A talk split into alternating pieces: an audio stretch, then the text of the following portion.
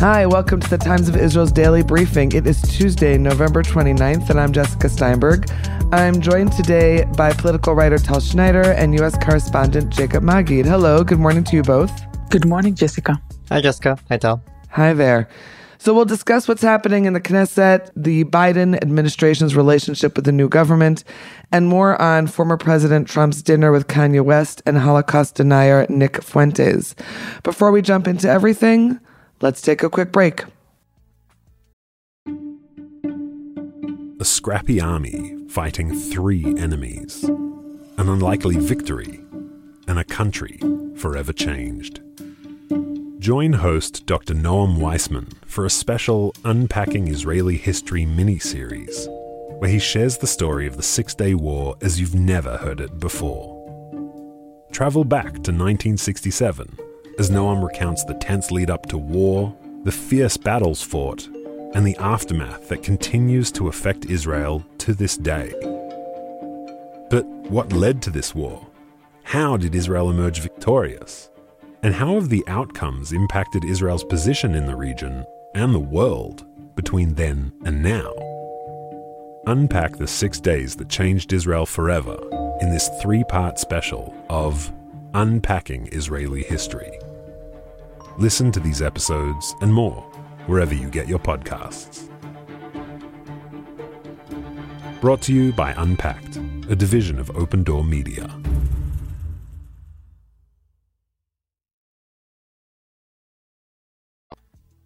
Before Tal gets us started, I'm going to make a quick plug for our upcoming Times of Israel live event on December 6th when we will screen award winning Cinema Sabaya in English with Israel's Oscar nominee director Orit Fouks Rotem at Yes Planet in Jerusalem.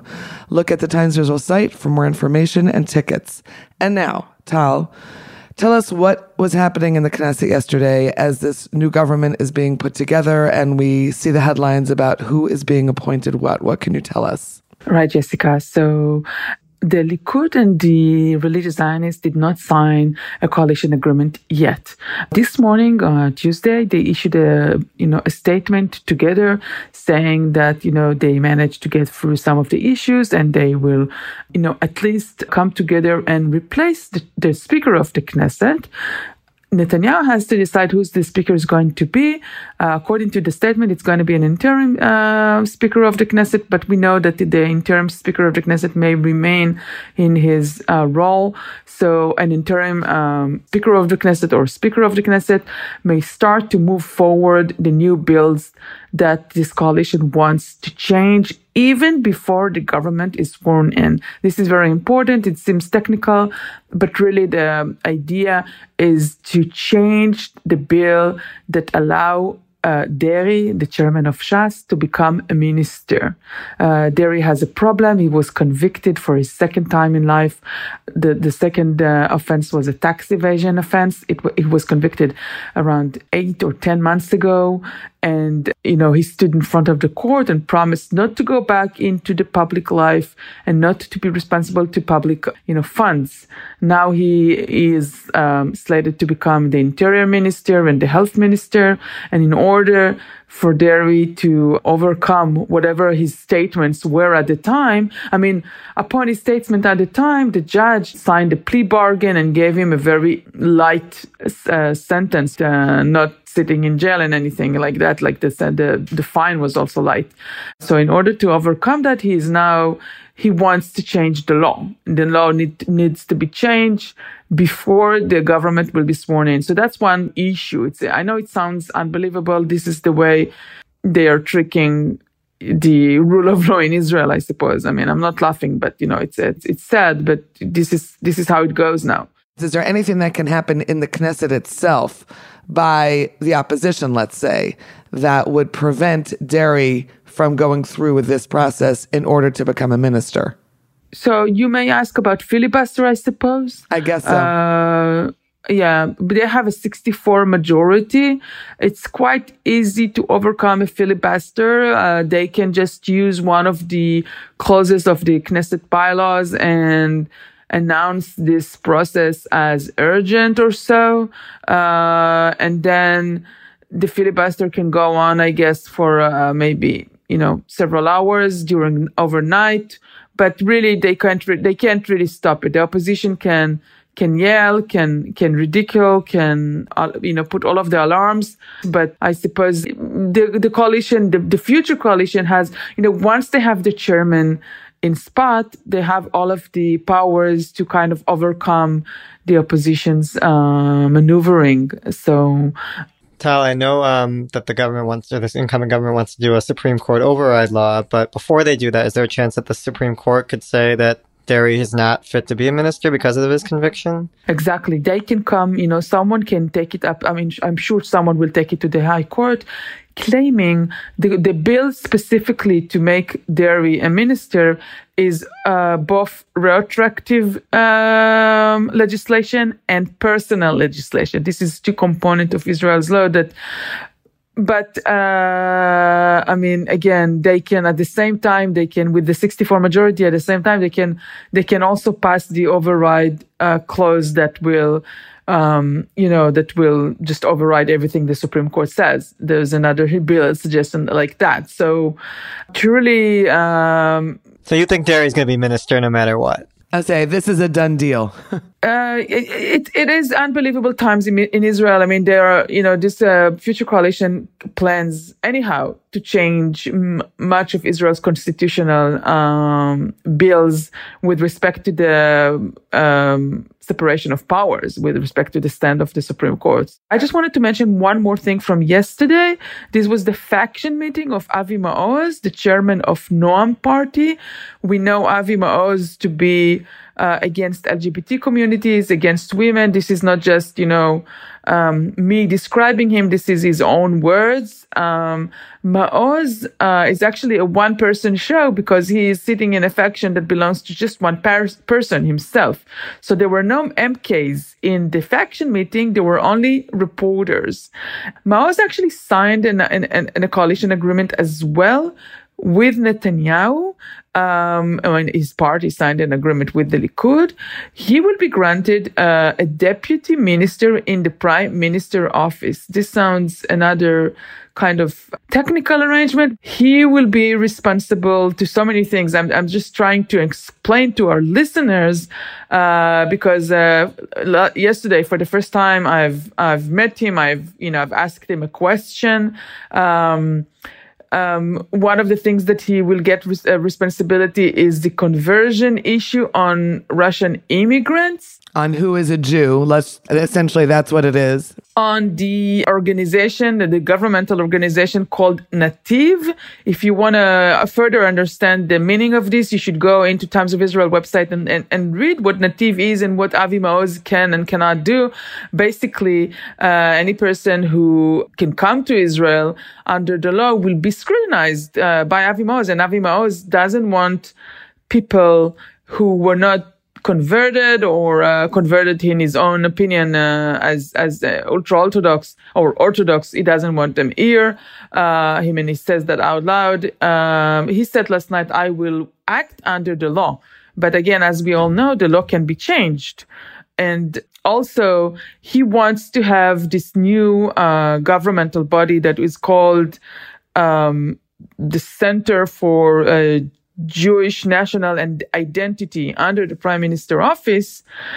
In that center, he wants to scrutinize any kind of NGO that is invited to speak with Israel's uh, IDF soldiers, Israel's policemen, or Israel's high schoolers any NGO that wants to, you know, I mean, we're talking about thousands and thousands of NGOs and organizations that are giving services to IDF and, and the police and, and high schoolers in Israel. Um, for example, he want to make sure that uh, high school in Israel do not invite LGBT communities, NGOs, or lecturers to talk to teenagers.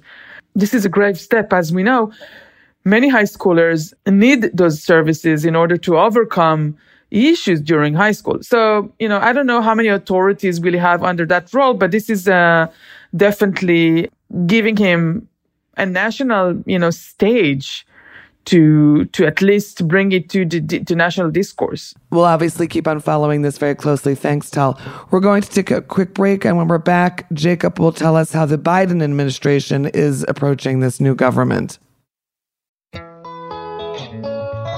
With what seems like an endless amount of information at our fingertips, we tend to forget that wondering about things is really part of the journey to finding answers we're looking for. So, when it comes to the hot topics of Israel, Judaism, and Zionism, there's so much to wonder about right now that it's hard to know where to turn.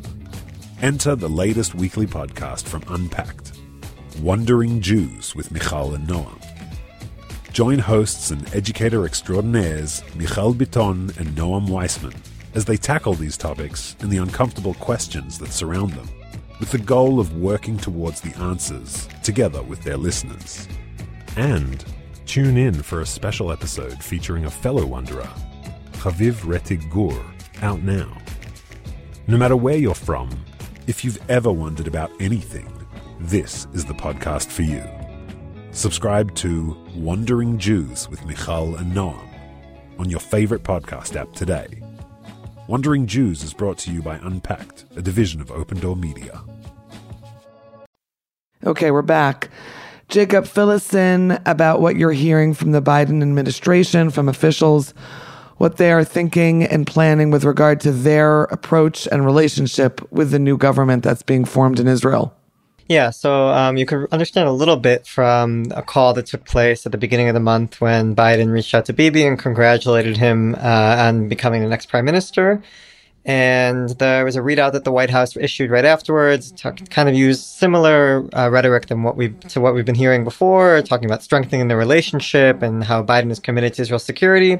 And then U.S. Ambassador to Israel Tom Nides uh, tweeted out. Uh, it was a very short tweet. It said, "Warm phone call, great talk, unbreakable ties." And it was kind of uh, using this writing style that's very reminiscent to uh, former President Donald Trump. And I think that just talks shows how they kind of wanted to be like the, that era where ties between the, the, at least the governments were quite close.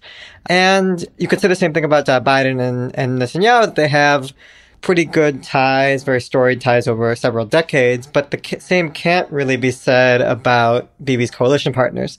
And I spoke with one senior U.S. official who said, who also harped on the fact that they have good ties, the two leaders, but he acknowledged that there's going to be a very challenging period ahead um, hinting at some of his partners. Um, but that period has actually already started. Um, what we saw a couple weeks ago was the FBI decision to open up an investigation into the killing of the Palestinian American journalist Shireen Abu Akleh, which infuriated Israel. Um, and what was interesting about this is that it wasn't a, really a White House decision. It was what I reported that um, this was something that White House was caught off guard, U.S. Ambassador Tom Nides was caught off guard, that it was coming from the FBI, um, the Justice Department, which made this, this independent decision.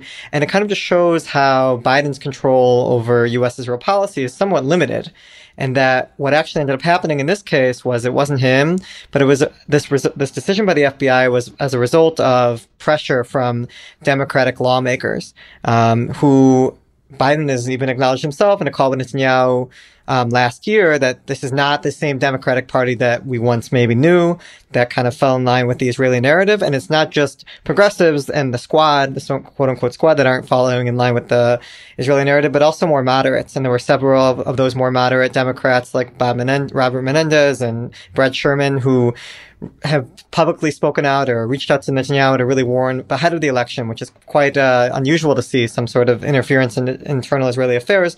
But they still felt it was so necessary to do to speak out speak out against Itamar Ben Gvir, who's now set to become the national security minister.